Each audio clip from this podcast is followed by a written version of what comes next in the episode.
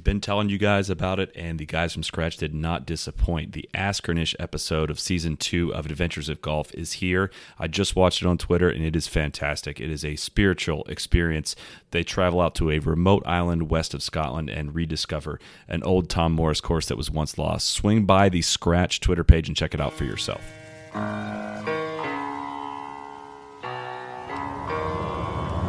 Be the right club. Be the right club today.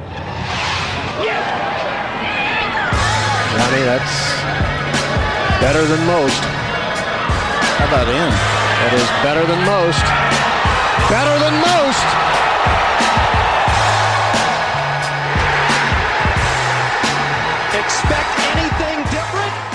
All right, welcome back to part two of our interview with Rory McIlroy. Hopefully, you guys enjoyed part one.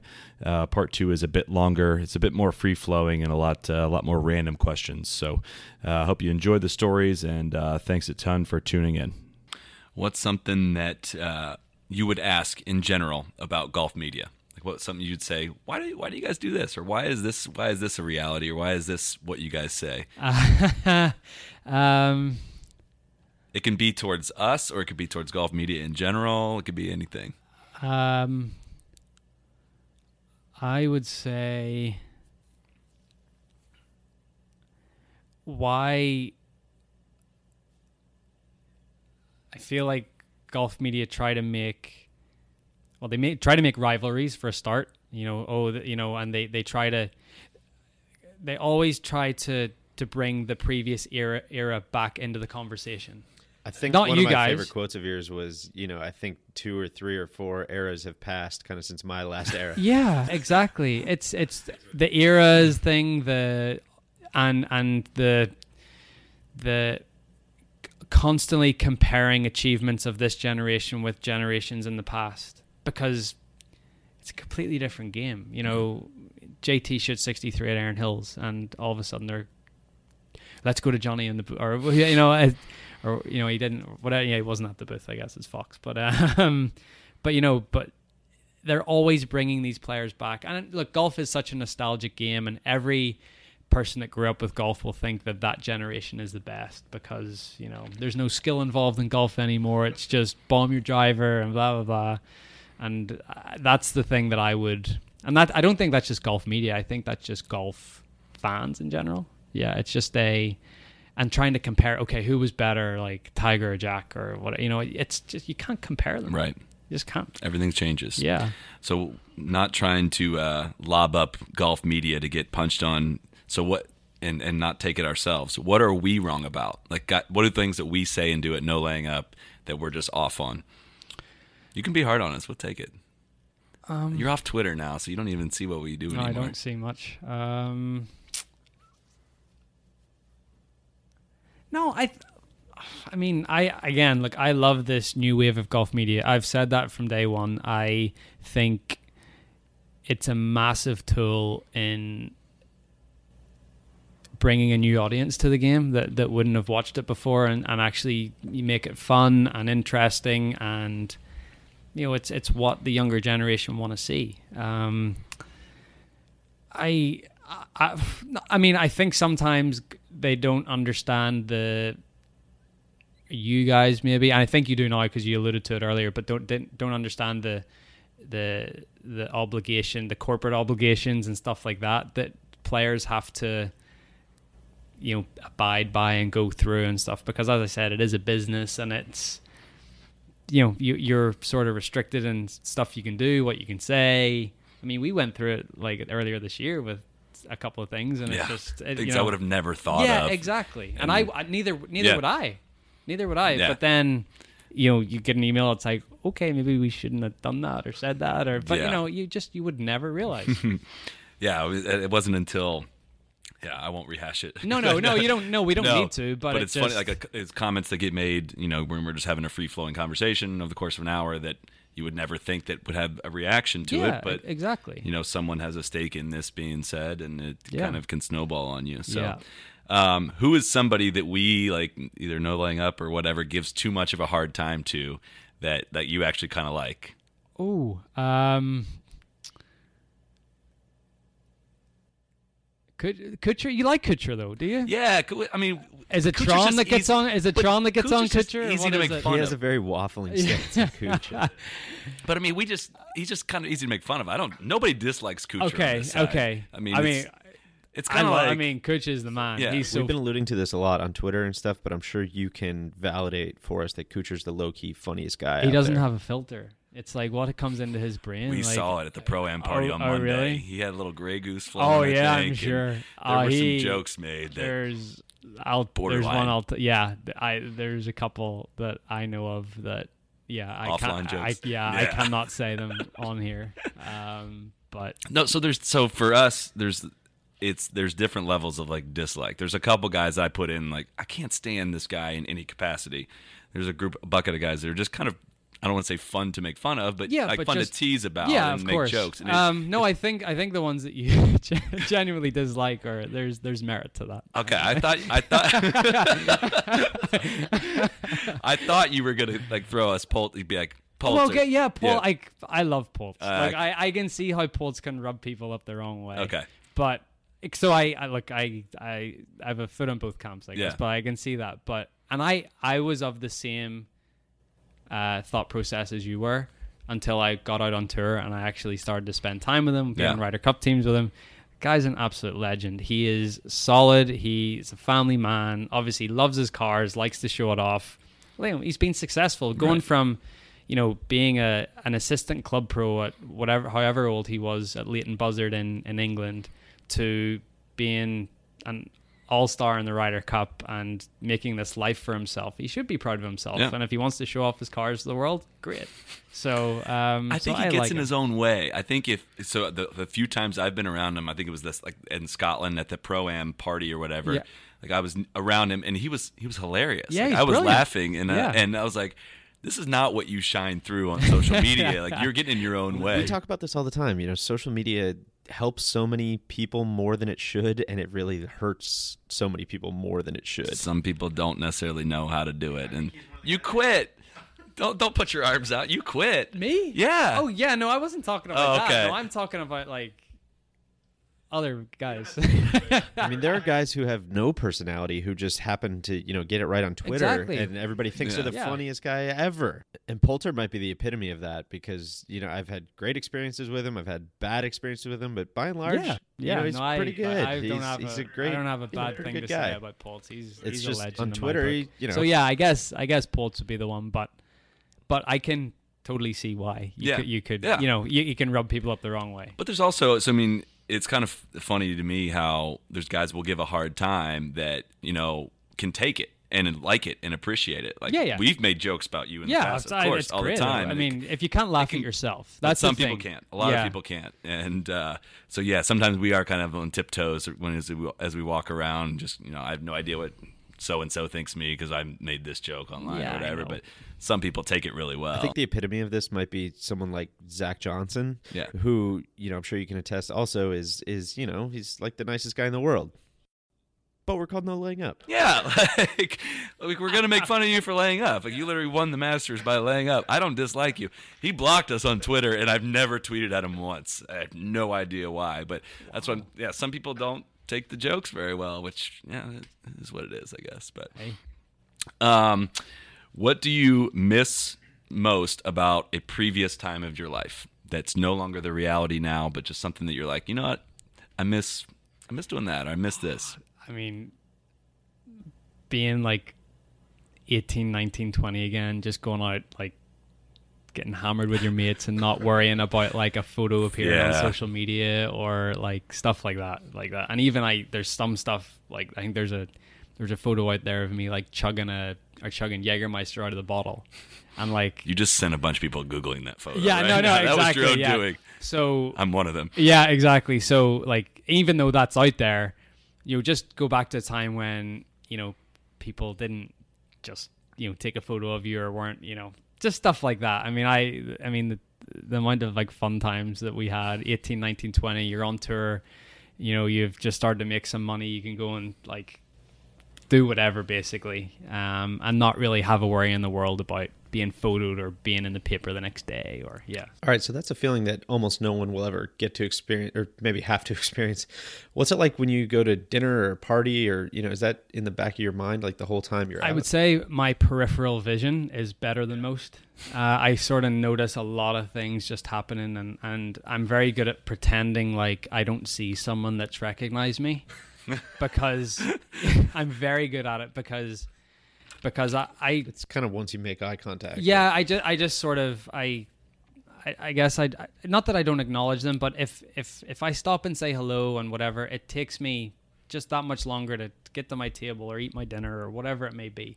So, um, that's sort of that's it. You sort of there- it's sort of like a guard, but it's People are you're just way trying less, to you're just yeah. trying to live your life as if you would if no one knew who you were. Yeah. That's sort of what you try to do.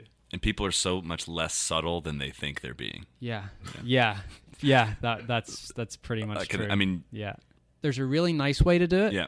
And then there's there's there's the the people that just do or get a bit intrusive and, and whatever. But there's a you know, I had this kid come up to me. We were in a sushi place last night and he was you could tell he was really nervous and so I, I'd followed you on the course today. I'm really I'm really sorry to, to interrupt. I, I I saw that you've just ordered. I didn't want to interrupt your dinner and you know, can I I just love to have a photo and I said, Yeah, of course. Like Yeah. you know, it's totally fine. So that's that but then the people that are there and they sort of appear over your shoulder trying to take a selfie. Yeah. It's like, uh no, please don't do that. There's got to be a difference between the people that treat you like a human and the people that treat you like a famous person. Yeah. And that's probably it right there. Like you said, just you're just an object of my picture right now. Let's take this versus you're a human. You just ordered dinner. Do you, do you mind if you take two Yeah, seconds? out exactly. Of it? Yeah, there's just right and there's that. a and it's a it's a you know, still trying to come to the same out. They're still trying to get the same result, Right. but there's two different ways to go about totally. it. You meet so many people, I'm sure, day to day that there's got to be one really kind of weird interaction that sticks out to you. like an awkward fan interaction you've ever had. Um, you know, so we did this thing. I, I'll say this because you're going to maybe cover the Asia swing of the, you know, Spoiler alert! I yeah. haven't announced that yet. so, go but ahead. anyways, you're going to go to Asia. You're going to do a little Asian inve- adventure. So that's what it's like Um, when someone breaks your news. yeah, I'm so, I'm sorry, sorry. You can edit that out. It's fine. Um, so it was uh, it was myself, um, Ian Poulter, Lee Westwood, um, Liang Wenchong.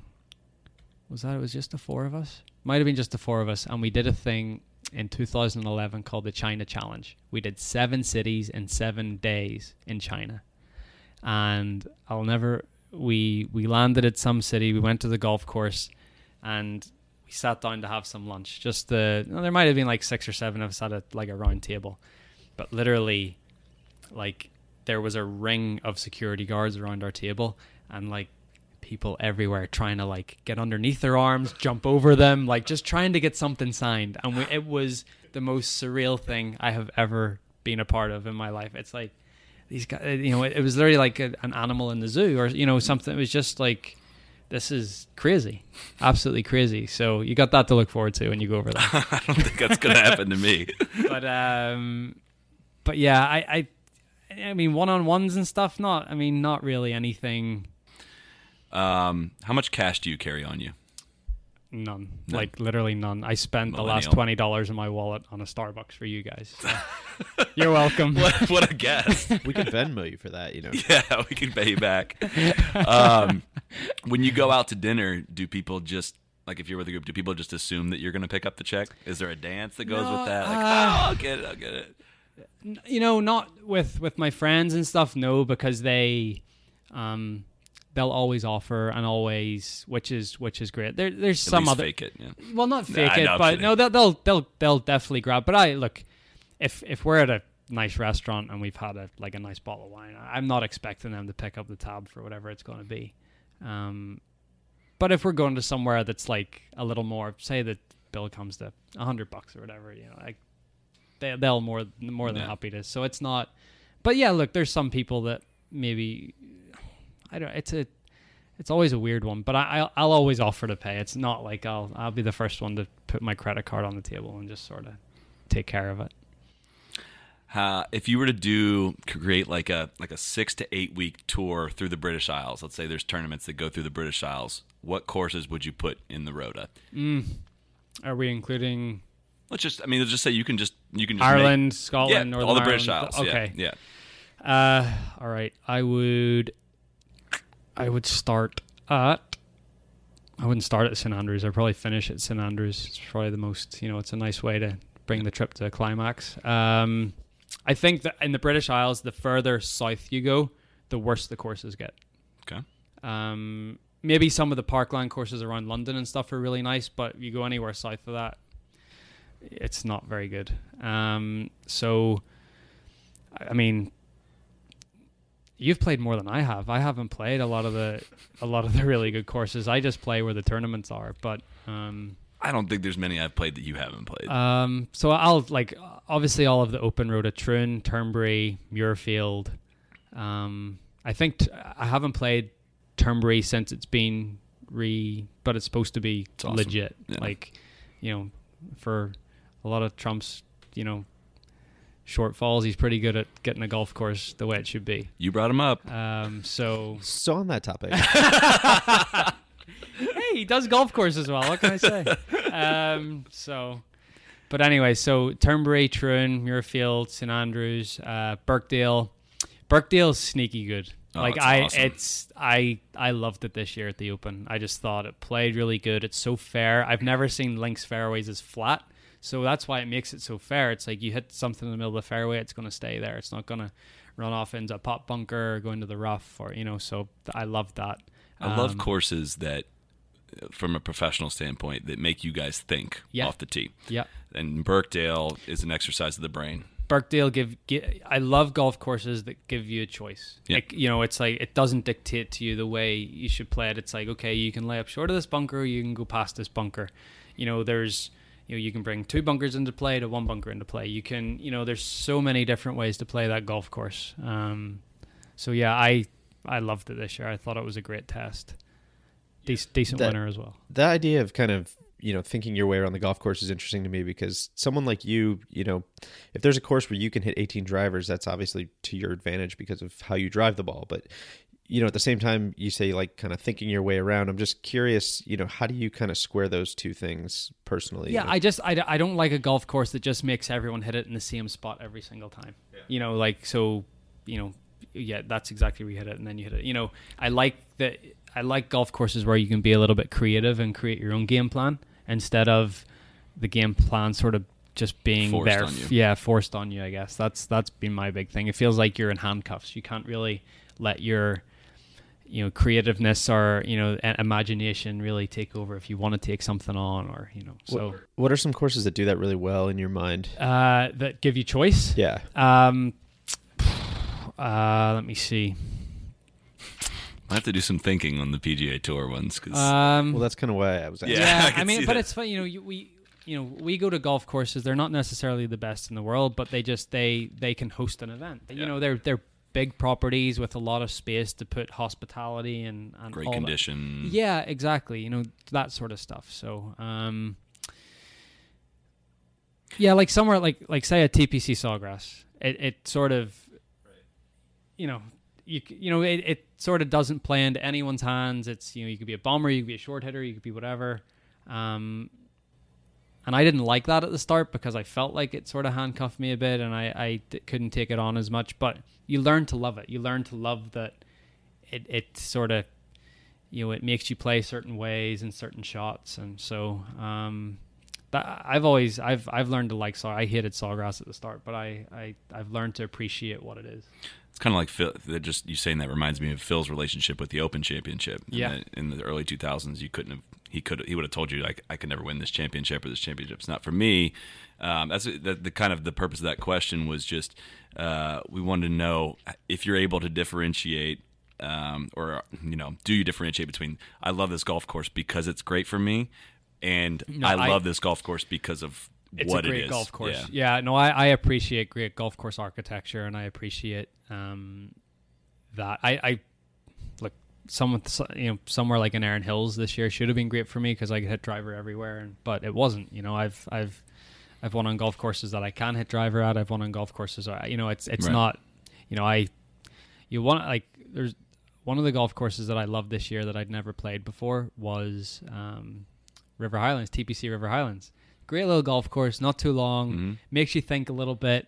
Like I loved it. I I I I, I, I will probably go back there next year because I I like the golf course so much, and you know it was a great tournament and whatever. But uh, it makes you you you don't hit driver everywhere, but you don't need to. But greens are small, and you know you have to sort of place your ball off the tee in certain spots, and it does make you think a little bit.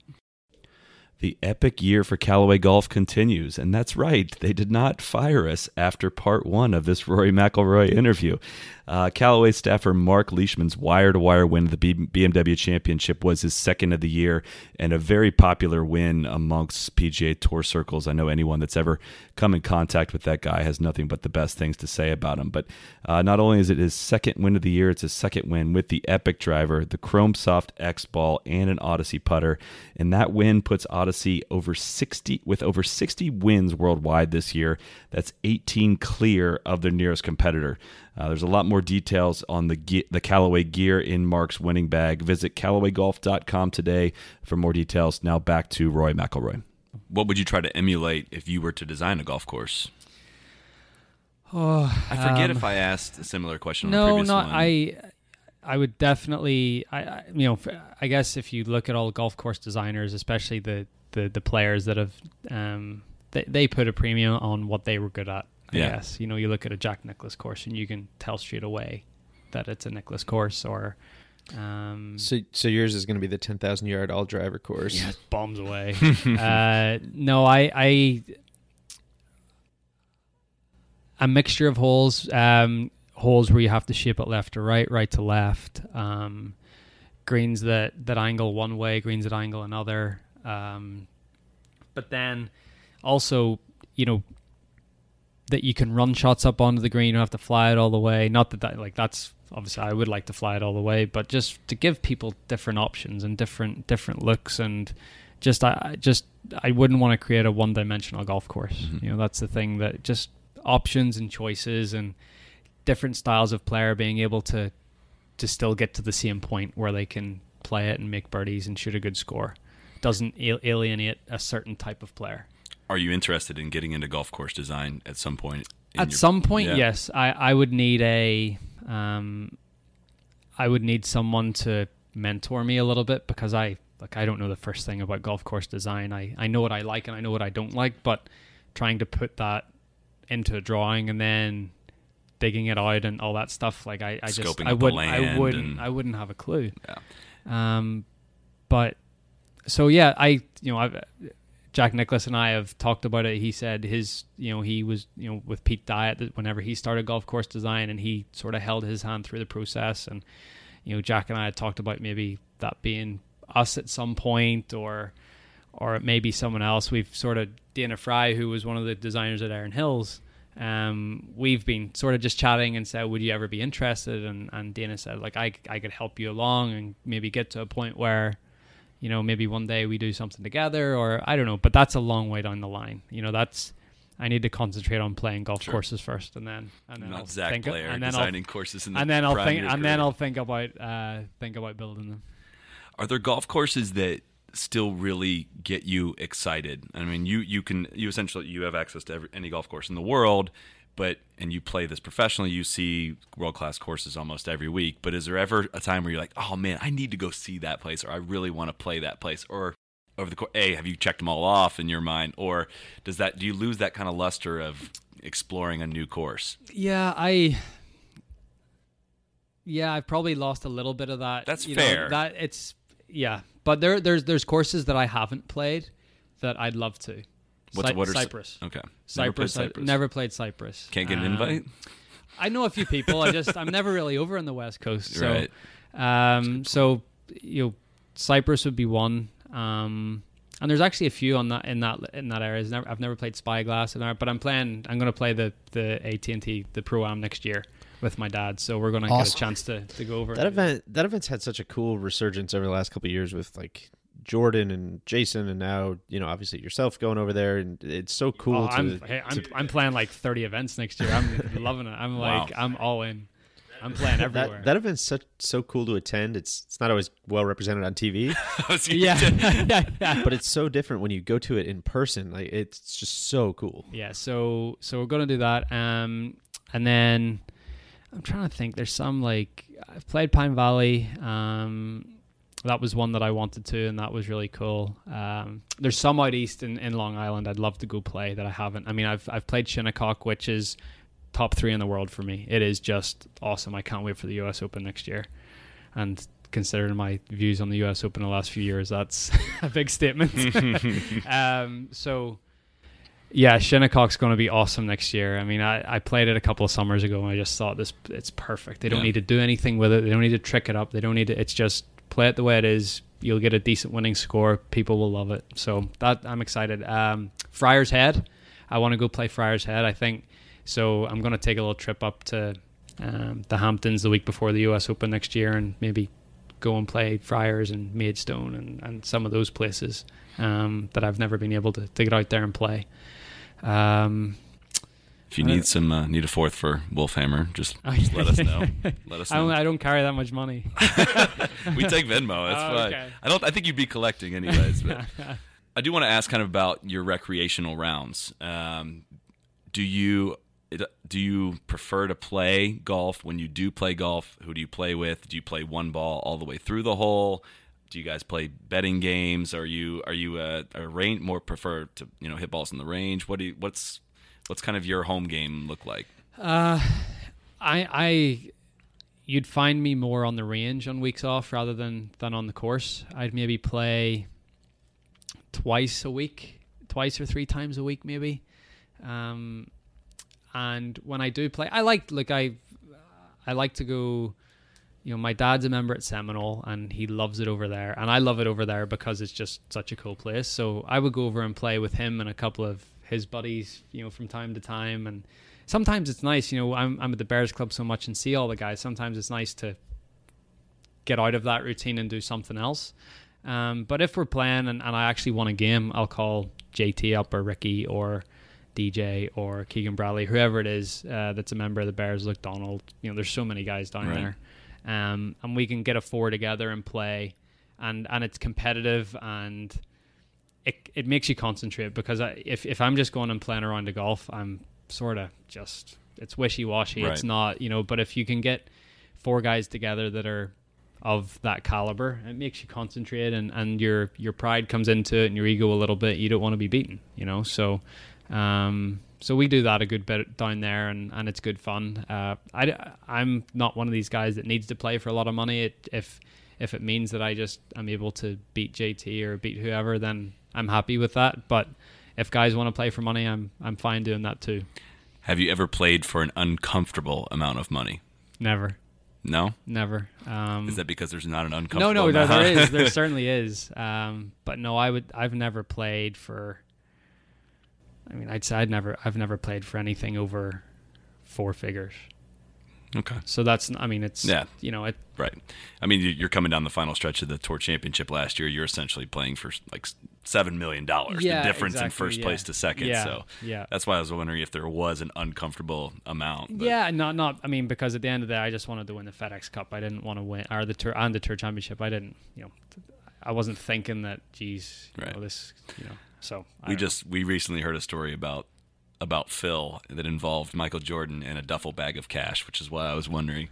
Yeah, no, I, I've never, you know, obviously Jordan's down down in the Bears and whatever, and but I've I've never gotten into that. No. I, I just it's not, you know, I we work hard enough for our, our money, and if if you're sort of throwing it away on stupid games like that, I'm not, you know, I've no, geez, I've no problem going to a casino and and playing blackjack all night, and Right. geez, if you win a, a little bit great, if you lose, at least you have fun doing it, but there's no fun losing a golf match. I think we're well into making this a two-parter, but we have some, uh, we have some grab bag questions if you're still up for Yeah, it. I'm- Okay. yeah, All good. Be careful. We this is this is back to what you're saying about not being able to say no. So, It's, it's all good. how often do you change out shoes? Like how often will you? How long will you wear one pair of shoes? So there's some some weeks I'm scripted and I'm scripted in a certain sort of style of shoe or color of shoe that I just know that I'll not wear again. So it could be one round of golf I'll wear them, um, or like if it's just a plain white or plain black, Um, this pair that I have with me this week, I've probably worn. Uh, I think they were new at Northern Trust, so I wore them through Northern Trust. Um, two days in Boston and and then here. So, uh, so I could go through the through the playoffs and and wear those and um, I guess it's you know Nike will be coming out with a, a new version very soon anyway, so all those will be sort of redundant, and I'll I'll get a new pair, but probably every every four weeks I'll change them out. Do you ever get blisters like from wearing breaking in a new pair of shoes all the time? or- Never. no. Never. Um, yeah, no, I'm I'm happy. I've I'm not I'm not actually anyway. yeah, but I, I've I've uh, I've uh, they designed a certain mold and a certain Sure. last so that like it's a it's a perfect fit. You know, Sure. it's you know it's I'm lucky that way. I guess. Do you ever wear the same clothes twice? All Yeah, the time. all the time. Yeah, all the time. So stuff Um, goes in the wash and gets reworn. You're, yeah. not, you're not wearing brand new shirts. no, no, time. no, not at all. Um, sometimes they like to, you know, obviously I'm scripted and stuff for uh, for majors, so I might wear those once and then sign them, and they might go to charity or whatever. But um, no, I I definitely recycle all my stuff, or I I wear it, and yeah, they. They send a but they send so much they do like Nike do like three or four drops a year and it's always way too much so I'm always giving stuff away I'd rather just give the new stuff away and not wear another one of the same shirt and just give it to my buddies or give it to charity or whatever. So That was the next question. Uh, do you do your own ironing? I do not. I don't do my own ironing. Uh, I have attempted to at some points, but no, I couldn't stand there and iron. I mean, I like if if a pair of pants are in the suitcase and they're like really creased, I'll like I'll I'll attempt it, but it's not very good. I just like usually press the button on the top like the steamer thing and just sort of give it a couple of little swipes and that's about it. What's the biggest fashion regret of your career? Ooh, um, there's been a couple of suspect belt buckles, um, and then probably the hair more than anything else. I don't know if that's a fashion statement or, but the hair was like it got out of control at one point. I mean, I look back, I'm like, wow, that was really bad. I think everyone kind of goes through that phase Yeah, at some point. yeah. Yours just happened to be in public. At the time, did you think it was really good? Yeah, I, I look good. Yeah, Everyone's been through big this afro. phase. This Oh, is I- I really could- cool. This yeah, is really I actually cool. looked very similar. I had the same. I would did the same thing in college. My dad Right. was like, I know I've been there because my dad had a bad haircut in college too, and he's and he and you know my he's like my dad said to me, when you get to my age, you're gonna realize how stupid you look. He said the same to me. Told me the story. I was like, no, you don't understand that the afro is in. And Yeah, yeah, look and I think as well, like you, I look back at not not the stuff that I've worn on the course, but off the course, like the like the baggy denim jeans and like Timberland boots, and like you're like, oh, what are you doing? Terrible. But uh, yeah, my fashion sense has definitely improved over the years. Uh, what's the worst like pro am faux pas somebody can make, like an amateur can make? Hitting the pro with their golf ball. Has that happened? Yeah, yeah, yeah. I've been hit before. That was a quick answer. Yeah, um, twice actually. One with a skull bunker shot, and one, you know, usually in proams, you know, amateurs they their misses right usually. So you'd always try and if you're obviously you're far, further ahead in the fairway, um, so you always stand to the left hand side and you think you're safe there. And uh, this guy in Abu Dhabi a couple of years ago, like he top heeled it and it almost went over his left toe and it sort of trundled up like two bounces and hit me on the side of the knee. I was like, that was that was I don't know where to stand from. I think the only place is to stand behind someone, I guess, and be safe. But so yeah, a couple of times. What's the worst pro am experience you've had? Um, jeez. Getting hit with a golf ball. Yeah, probably getting hit with a golf Yeah. ball is up there. Uh, I think you know, just playing with guys that are that take it way too serious and just you know they're there to have fun and they expend so much mental energy that they're done after 12 holes and then it's like the, the last six there they're not enjoying it you're not enjoying it you're like you might as well just go into the clubhouse and have a beer or something you know it's sort of i've actually said that to the tours i've been like why don't you make pro-ams like nine holes because people get what they want they get Right. they they play and it's great, but make the guy make us go in and have lunch with them or have you know because we we're not obligated to do that. We play our 18 holes, we say goodbye, and you know. But if I think the the amateurs would actually get more out of sitting around a table and having some lunch and some conversation and you know talking about stuff and telling stories and I think I think the pro would get more out of it and I think the AMs would get more out of it as well. Hmm. Um, is there ever a time where you enter like a certain level of fame where you stop getting nervous or anxious meeting other famous people? Uh no, no. I if if I met a couple of people, who right gets now, you star or who have you recently met that you're kind of starstruck or kind of um.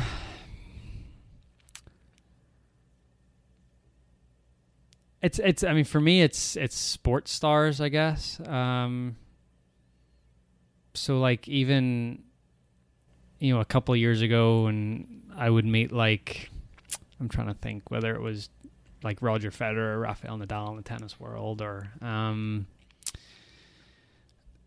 like even some soccer players that I'd never that I'd never met before. Um you're you're just sort of it's not that you're nervous but you're just like you know you, you, you grow up admiring these guys and it's it's you know it's just such a cool thing to, to meet them and, and to sort of yeah you sneak up over their shoulder and just kind of take a picture yeah. while they're not looking um, but no it's and I, have there's there's been um, there's been people that I've walked past um, or that I've stayed in the same hotel as uh, whether they be actors or, or just well-known people. And, and I've I've wanted to go up and say hello but I I've, I sort of know sometimes what I feel like when people do that. So I'm like you know what? I'm just going to leave them alone and let them do their thing. And it's cool that I saw them and that's it. Yeah. I mean a lot of people out there would want to trade places with you is there one person or one yeah one person out there that you would potentially want to trade lives with Uh, wow, no, I don't. I don't think so. I so a couple of years ago, I went to um, Coolmore Stud. So they they um they breed like some of the best racehorses in the world, and their biggest stallion is a is a horse called Galileo. I wouldn't mind trading, trading places with him for for, for a week. uh, so he that he he has a pretty good life, I tell you. He is he's loving it. Um, so that that's the one guy or one specimen that came to mind. I can't believe that's where your mind went. you would trade for a. Uh, I was trying to think of who the human version of that. Would oh, be. uh, DiCaprio maybe. I don't know. Um, but yeah, so it's like obviously he covers I don't know how many what are female mares, female horses a day, but like I think it's like literally people will pay 500 grand a go to get, you know, to have a racehorse by Galileo. It's unbelievable. I mean, the money that they make out of this. Obviously, Galileo doesn't make any money, right? But, um, but yeah, the the um, the Magnier family that own Coolmore Stud. I mean, it's it's unbelievable that just the amount of unbelievable racehorses and stallions and stuff that go through there. It's nuts. Wow, man. So. I, getting some I don't I'm not get thrown off by some of these these answers and I think the next question does not can't possibly live up and it's what are you watching on Netflix right now? Or what's your show, um, your go-to show oh, right now? So we are like Shark Tank. We are like all in on Shark Tank. We're going through the seasons, and I actually think one of the guys there's Ke- I would love to meet Kevin O'Leary from Shark Tank. I don't know if he's a big golfer or whatever, but if you're listening, Kevin, sure you can make it happen. Yeah, let's have dinner. Um, but yeah, I, I I just love the show. I think it's really cool. Um, really gotten into it the last the last couple of weeks. If yeah. golf wasn't a consideration, where's somewhere you would want to live? Ooh, um,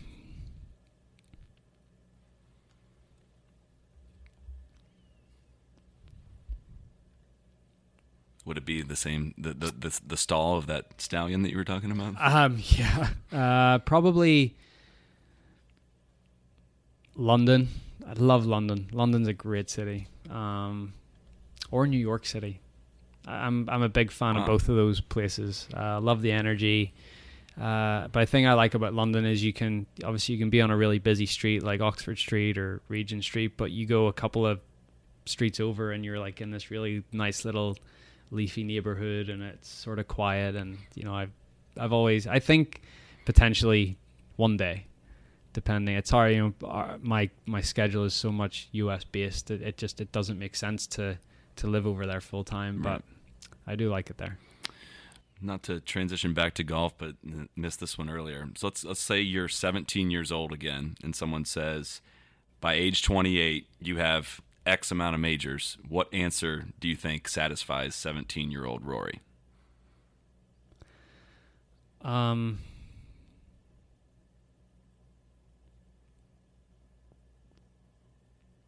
uh, one, uh, two, maybe I don't know, one, two. I I never thought past the first one at that Yeah. point. Um, I always wanted to be able to call myself a major champion, and I always remember that winning the U.S. Open and um.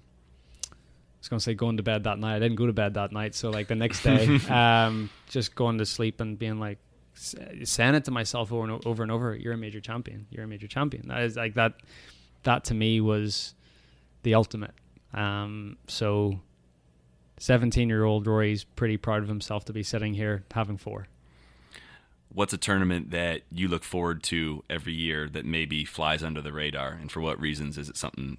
Is it a re, like what reasons does it? Is it a course a tournament you look forward to? um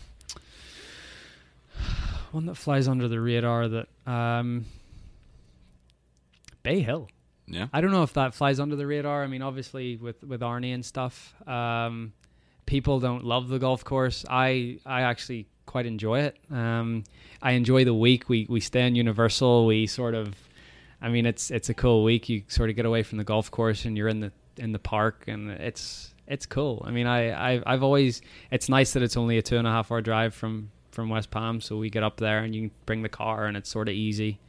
Um, so that I don't know if that's underrated in any way, but uh, that's one that I've always enjoyed. It's interesting because you've had a. I mean, that wasn't always the case. no, it right? wasn't. No, I, I it was always a it was a tournament that I had skipped the last few years, and um, I made a conscious effort to go because I knew Arnold wasn't in great health, and I wanted to play before he passed away. And you know, one of the best memories of my life so far is having dinner with him in 2015, and just it's just unbelievable. The stories and he was just so cool and so gracious and just you know you, you everything that you, you expected him to be he was you know and that's just so awesome. I mean, you never meet anyone that has like a bad a bad thing to say about the way he treated people. no he was and that's he was such he was such a people person. He looked everyone in the eye treated everyone the same. Um erica and him actually share a birthday september 10th so it was so funny I- introduced erica to him. Um and i said oh uh mr palmer erica and, and you share the same birthday. And he didn't quite hear me correctly. He went oh happy birthday. I said no no no you, you you share the same birthday september 10th he said oh we should have a party. You know and like just erica fell in love with him just just for that. And that's i think that's just the way he is with, with, with the way he was with everyone. Do you remember the first time you met him and what that was all about? that was that uh, actually no the first time i met him um, was the 13th at augusta. He was in his little cart. He was wearing gray pants pink shirt. Um, it was my first time playing the masters. It was a practice round 09 uh, hit my drive up to the corner at 13 and he was just under the trees there in his in his golf cart and came out and shook my hand these big hands said i'm you know i'm arnold palmer. And I Oh, said, really? yeah no shit. Uh, but yeah that was that was I, i'll i'll always remember the first time. And and so I, I met arnie that year for the first time. Also met jack that year for the first time but in very different circumstances. I met jack in the parking lot of the Gardens Mall in Palm Beach Gardens. Um, it was the Sunday of the match, but I'd just been put out on the Saturday, and then flew to West Palm on the Sunday to play the Honda the next week. And I'm getting out with my dad to go to, I don't know wherever it was, Nordstrom or wherever to go pick something up, and Jack gets out of his like gold Lexus is walking in. I was like, oh, and um, I remember he said to me, "Oh, you played at Dove Mountain this weekend." He designed it, and uh, he said, what, "What did you think of it?" I said, "Jack, it was great for match play." Tried to be as as uh, I don't know whatever. the- Cordial as you yeah, could. cordial as I could. Yeah, exactly. If you were, let's let's flip this on you and say, like you're hosting. Like I remember you saying on Bacon's podcast, right? He asked if you didn't, if you weren't a professional golfer, what would you want to do? And you said you wanted to do something in professional golf, kind of Yeah, or professional like sports or something. Yeah, I've always been a big sports fan. So So let's say you like you had your own podcast or radio show or something. How would you do it? What would you want to focus on? What would you talk about? Like, what kind of style would that be? yeah, so I think Don't my get any ideas. Yeah, my style would be is to try and get to know the the players outside of the sport. So you know, what are your what else do you like? To, what else do you enjoy? What are your thoughts? What um, what do you think? You know, I don't want to get too political. What do you think of the political landscape? What do you think of the way the world is right now? What how, you know? What would you do to change it? What would you you know? Just sort of go a little bit deeper into to who they are as people, um, because I think you know I think from even just this podcast, you can sort of under try to, you know, you, you hopefully people can take from it that you know try to be the best person you can. Also, you know, the best golfer, but you know, the the best person. I think delving into not getting too deep and too personal into their lives, but just knowing their their thoughts and what they'd like to do. You know, maybe after their careers or what their interests are, and just stuff like that. Because I think everyone has a great story, and it doesn't have to be all about their profession. Um, so I think that would probably be my my style. I think you're such a good example of you know somebody who can say what's on their mind without massive repercussions. You know, certainly there are repercussions sometimes. Yeah, you, know, of you, you get some blowback, but you know, it's it's never the biggest deal in the world. And I wish more people would kind of. Uh, I wish more people would be guests on your podcast because I feel like that would be hard- the hard thing is pulling people who are willing to have those conversations because they're not always because I, I think they feel like there's a lot to lose and I'm just curious if if you've ever had kind of a conscious you know conscious moment where it's like you know I'm going to say what I want to say and and let the chips fall where they may. Yeah, I, I'm never going to apologize for being myself. You know, that's I'm I am who I am, and if if some people don't like it, that's totally fine. And you know, I, I'm not trying to be everyone's friend, but um, I like to, you know, sounds cheesy. I like to keep it real. I like to be myself and say what I think, and and and I have sort of opinionated, and I I, I stand firm in my beliefs, and you know, I, I yeah, just want to be honest and truthful and myself. And if people don't like that, then you know, I, I it's not my problem. I can't do anything about that. But um, I, I just hope people appreciate that. I guess. I feel like it's kind of something you just kind of need to power through and break through and be like, this is this is how I'm going to be, instead Yeah. of always being on defense. You know, And I think for the first few years of my career, I was because um, it's all new and you want people to like you. It's a very uh, instinctive human reaction. You know, you want people to appreciate you and like you, and, and you get to the point where you realize that not everyone is because if everyone was the same, then you know life would be pretty boring, I guess. So. Um, I've definitely become more comfortable in my own skin. You know, I think everyone goes through that awkward stage of like between, you know, some people go through it a little earlier than others. I, I went through that awkward stage sort of, sort of in my early 20s. And I feel like I've got through that. And now I'm, I'm very comfortable in my own skin and I, I, I say what I, what I think. And as you said, sometimes it gets me into trouble, but I think people appreciate the honesty and, um, I, I wouldn't, I wouldn't change that. do you have what are some of the biggest regrets of things you've said in the media, Um, or d- things you've been too outspoken yeah, about, or just yeah. There's there's been a couple of things like I the Olympic thing was a big. You know, I the way it came off wasn't the way I wanted it to come off. Um, you know, I'm I'm all for making this game more inclusive and growing it and and expanding its global reach. Nothing against that at all. Um, I I in my belief, I don't think that the Olympic Games is just the only way to do that. There's way more things that we can do to expand golf. Um, the Olympics is one of those things, which is great. Um, but there's other ways to do it also. Um, so I just, yeah, the whole Olympic thing just, it sort of, it was, I was a bit of a ticking time bomb. yeah. Uh, and it was just one question too many, and I sort of flipped. So um, I regret that a little bit. I, I didn't mean that to come off the way it did, because I'm all for making this game as big and as good as it can be. Um, anything else? Not not really. I mean, obviously the reason I got off social media was because of that whole El- Elkington thing, um, and I don't regret it because I, I, I feel good about sticking up for myself. Uh, I made it. I might have uh, stuck up for myself in a different way. You know, I didn't need to be as You're kind of sorta- punching down. Yeah, exactly. As condescending or as you Right. know, and and that I I realized that, and I was like, you know what? And I was like, I was I was on my flight back to Palm Beach. I'd had three or four glasses of red wine. I was like, right, I'm gonna get back at him here. Twitter and alcohol never go well together. never, ever. Um, so I was like, you know what? I just don't need this. I don't need to read it. I don't need to respond to it. I, I should have risen above it.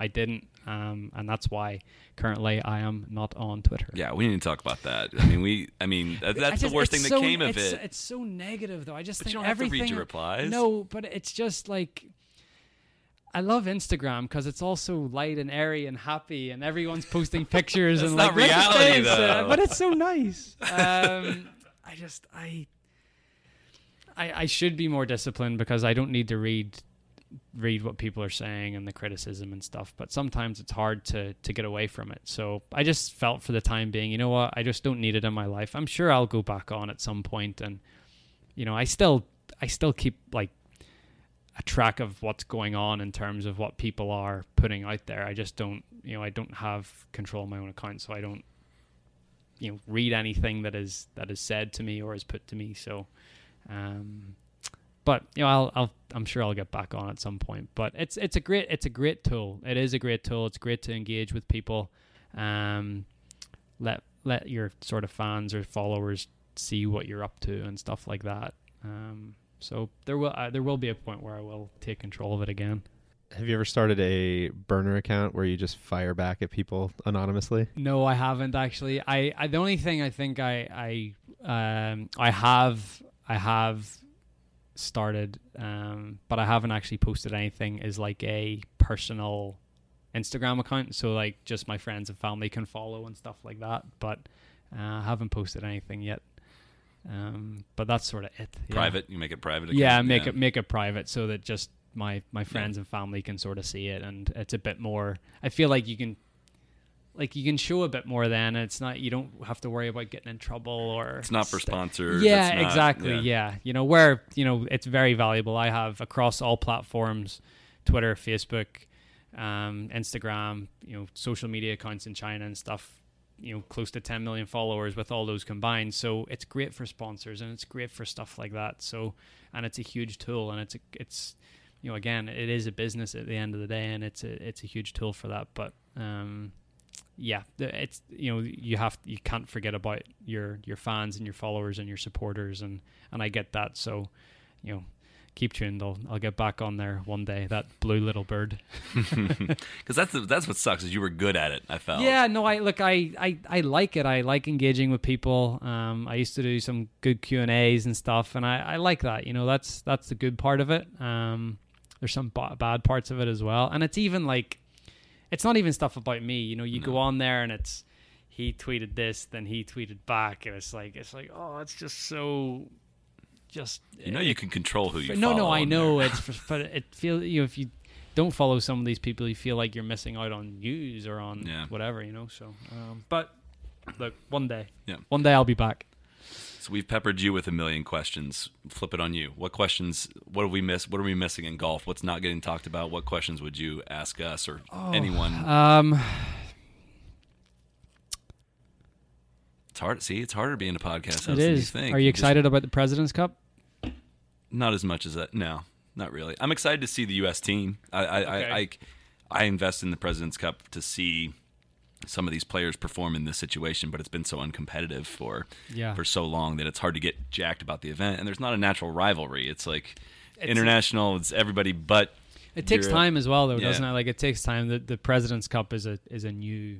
Right. You know, it's, it's a new thing. It's only been going since the, the 90s. But the So- internationals don't have a bond like Team Europe Yeah. does, and it's Yeah, I mean, it's- yeah, it's just is hard, hard. to compare it. I mean, if it's up to me, I've said this for a long time: play the Ryder Cup every damn year, and the only reason we don't play it every year is because that's how it's been in the past. That's biannually, and but do you think it would diminish the the special? I don't No? say that. At, like, do you think the Masters should go to every other year? No. Does it diminish the special nature of the Masters it to have it every year? yeah. Imagine like But I, I guess the thing for me is, uh, and and this is where I, I say to some of the American guys, like, it's sort of like to play a team event every year. It's like, ooh, it's a it's a long week, and it's Yeah. it's a lot of mental energy and stuff. And well, when you're screaming your head off like you were. I mean, yeah, that's Yeah. that's you're gonna lose a lot of energy. on just, matches. just just steaming from the top of your head. um, yes, I guess. So my thing too is like eh, grow the game. I, I don't I'm, I don't get into that grow But the you game know, stuff. I don't. I But don't. I like the President's Cup. It doesn't. Yeah, like maybe some Indian kid sees Anirban Lahiri on the president, and and he wants to. That's his idol, and he wants to emulate him. And that, if that, that's yeah, that is growing the game. But it's growing the game at such a small Right. like. There must be bigger ways to to do this. I guess that's But my, that's my, my point thing. is, in the like, it goes for for the United States. It's in the U.S. You know, they play the event every two years, so obviously it's in the U.S. every four years. Yeah. and you got to wait four years in between you know, this three day event that's in your country to get like really excited about it. And it's like if it was every other year in the U.S., there's a home away, and it's every year. The memories just stay a little closer because some you look back at like the 2014 teams, and you know. Not to not Yeah. to diminish Hunter Mahan, but he's playing in the Web Finals right now, and he was on the Ryder Cup team, and Yeah. that was only two Ryder Cups ago. Well, you I look think. at someone like I mean, and this again, this isn't to diminish, but Jamie Donaldson hit Yeah. the winning shot at the Ryder Cup, Right. And and and he's you know, you know he's sort of struggled with his game a little bit since or whatever. So it it, it is the the dynamic of the teams can change so much in in two years. Uh, you're right about that, but I just I can just see your head turning. You're, No, you're on board. I- no, you're- you're on board. you're you're you're convincing me here, but uh, but I like I've even done. though the pre, you know, I'm no not a part of the President's Cup or whatever, but even though I, you know, I usually have that week off, I always tune in. I always watch. You know, it's always something that, and that's just me as a golf fan. I like to see. I remember watching the one at Harding Park. Um, I don't know why that was. I just I think I think uh, Tiger twirl. Yeah, yeah. There's been a few of those. Um, but I think maybe was Hideki on that team. I don't think he would have been. No, that was 09. No, he would have been. I think Adam Scott was on. Yeah, no. team. Adam was on with. Oh, was he maybe playing with Ishikawa? Could be. That might have been it. So maybe like I tuned in because I just thought, okay, that's pretty cool and whatever. So, um, me hopefully it's more competitive this year. I mean, Yeah. it was competitive in Korea a couple of years ago, so it'd be good to see if it was a it was U.S. a are like finish. minus 300 favorites. Like it's pretty. They're they're they're going to be pretty big favorites. Yeah. And this is kind of one of the better teams we've had in a long Oh, time. it's I think. I thi- I mean, so that's Europe why you or- don't Europe want to or- play it every year. Is well, you're Europe- afraid of this uh, current Yeah. U.S. team. That's Europe are. I know look Europe are up against it next year in France. I mean the the the and it's not just next year, it's like for the next 10 years like because the guys on this team are so young and good. I mean and you you know you've got like obviously Jordan, JT, Brooks, Daniel Berger, Patrick Reed, um who am I missing? Rickie Fowler. I mean Yeah. it's just it's everyone's in their 20s. You know, it's it's really it's a really really strong team for the next for the foreseeable future. Yeah. Yeah, eh, um, you've had some guys emerge too on your side though. Rahm is going to be Yeah, Rahm's going. beast. Rahm's a stud. Uh, Thomas Pieters, my partner, Matthew not, Fitzpatrick. not Matt Fitzpatrick's playing well again. Good win for Yeah. him. Um, So you're still claiming Thomas. You're not letting him go for next year. no, he's my partner. If he wants to be, if he wants to be, I don't. I, think you he'll know, be if, he, okay if he has a, if he has someone else I in think he'll mind, be then, okay with that. Yeah. Um, all right, so we're going to play the Ryder Cup every year. We got that. What other topics are burning on your mind? The question I had: What do you think is the biggest story in golf right now? Because I was thinking about that, and I don't really know what the answer. We answer. didn't. we Um, could not answer this, by the way. It's.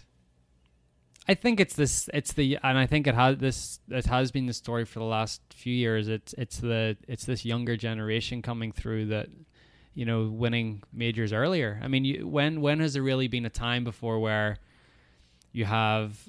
I'm sort of excluding myself from this a little bit, but you know, JT who's 23 or 24 just won his first. Jordan's got three at 24.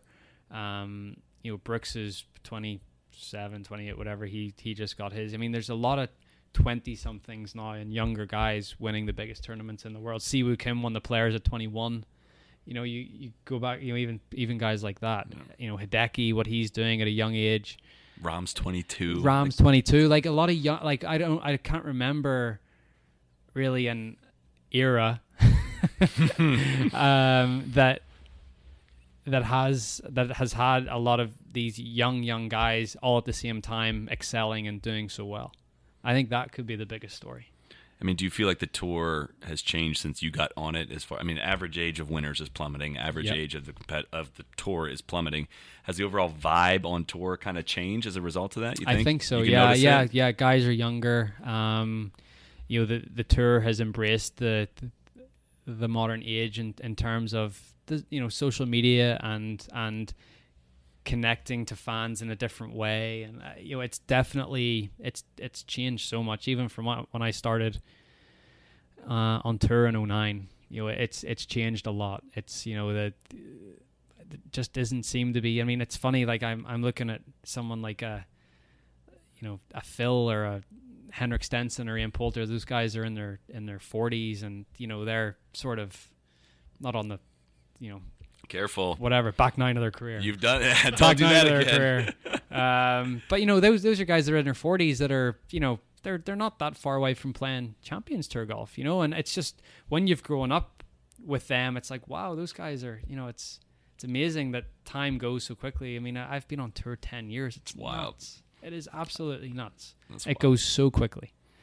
Yeah. So, um, so I think, yeah, I think just the the young generation coming through, winning the biggest events, not being afraid. Um, I think that's the big story right now, and I think games in a, in a the game is in a great place because of it. Um, and it's not just you know you got storylines from everywhere. It's it's this young Spanish kid, it's uh, this young Japanese kid. It's obviously you've got, you're always going to have the strength in America because of just the numbers that play here and and the the system and the, it's always going to be it's, it's always going to be great. But it's such a global game now.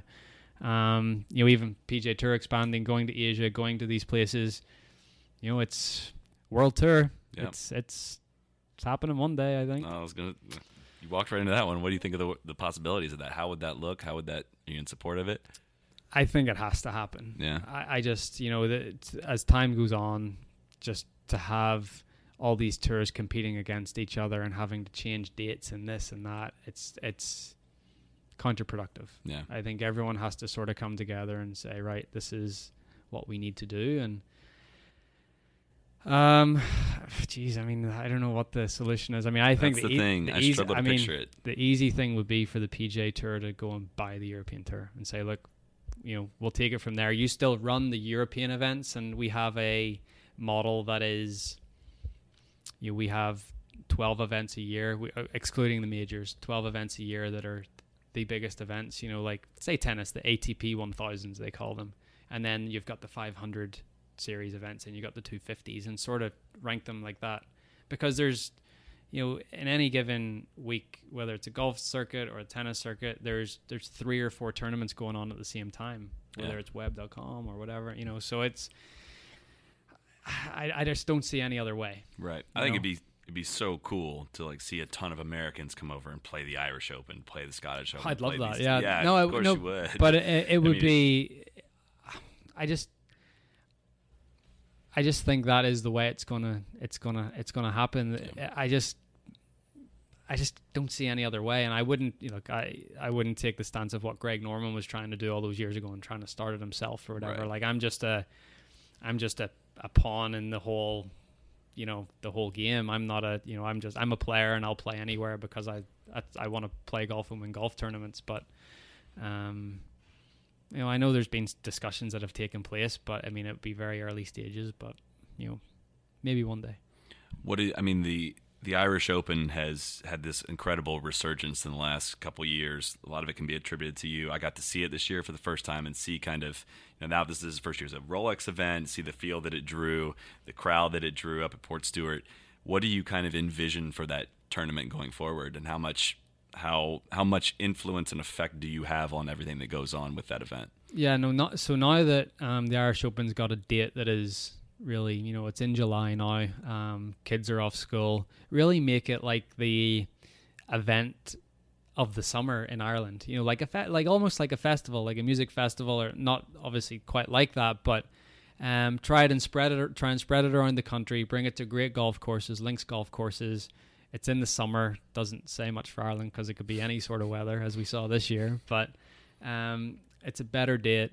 It's close enough to the Open Championship so that um, guys can come over and play and, and acclimatize and get used to that style of golf. Um, so hopefully that's I mean. The European Tour have been great. You know, I, as much as I'm talking about a world tour here, the European Tour have been instrumental in supporting us and getting it to that level, um, and and having it a part of the Rolex series and all that stuff as well. So, um, but it's a, geez, I didn't know half of what went into running a golf tournament. Then I got involved in one, and it's it's amazing. I mean, it's it, it takes a lot of people and a lot of hard work to put on these events. It's like a full time job. It for is- people it to is- run one event a year. It it's- It really is. it you know, from from um, from the corporate hospitality side to the you know the golf course side to the. I mean, there's just so much that goes into it logistically, and um, so no props to all those people that that put on these great events for us. Feel, and we haven't covered. I should have probably asked this earlier when you've kind of discussed it and, and had a lot of questions about it. You're a few weeks in, you having your buddy Harry Diamond on the bag. Yeah. Um, there was you know, a lot of questions just about your your separation from JP.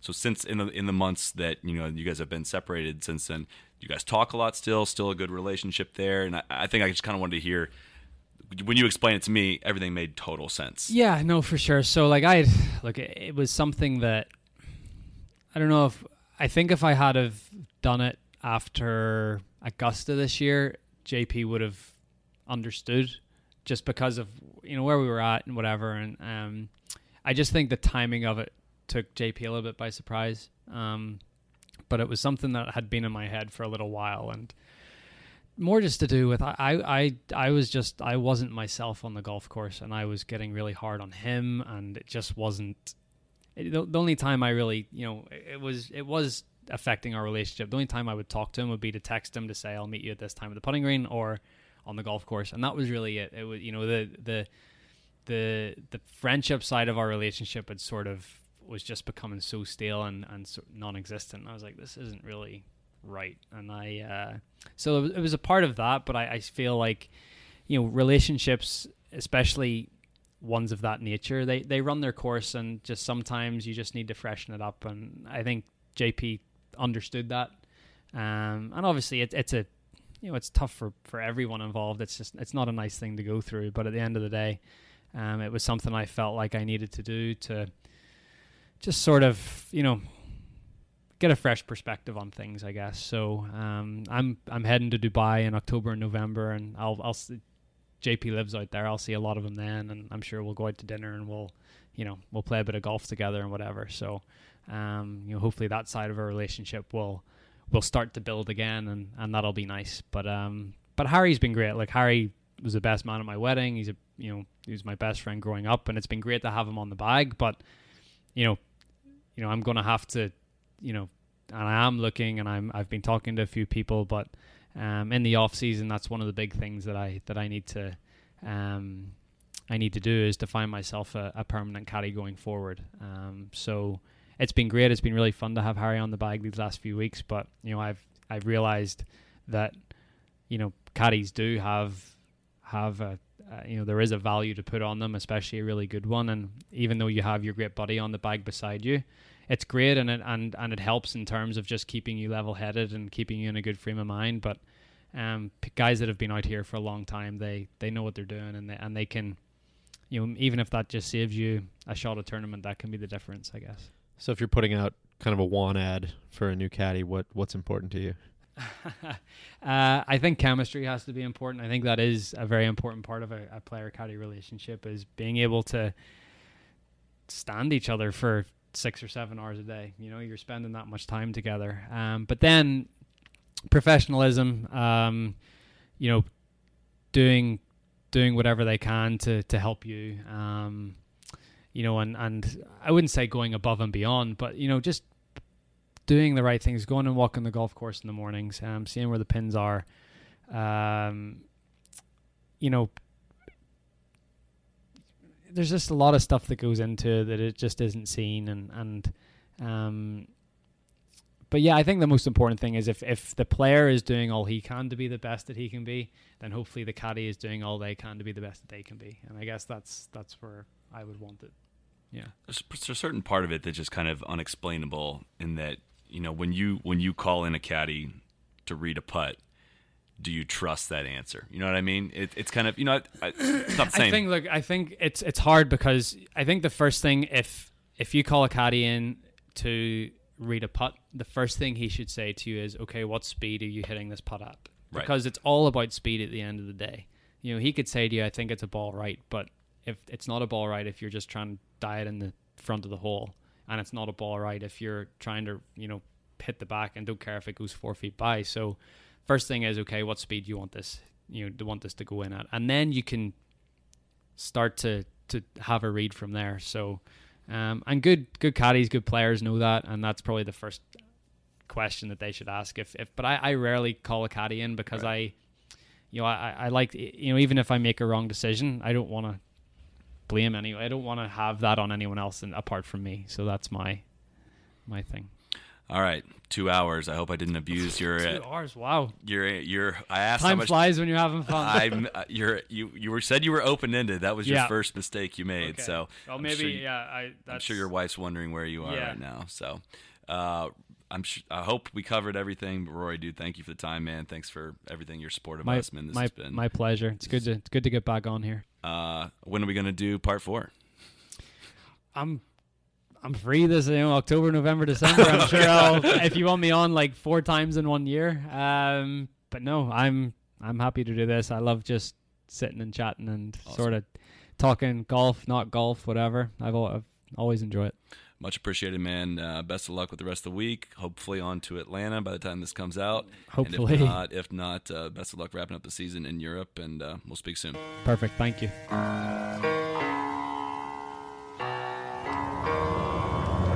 Be the right club. Be the right club today. Johnny, that's better than most. How about in? That is better than most. Better than most.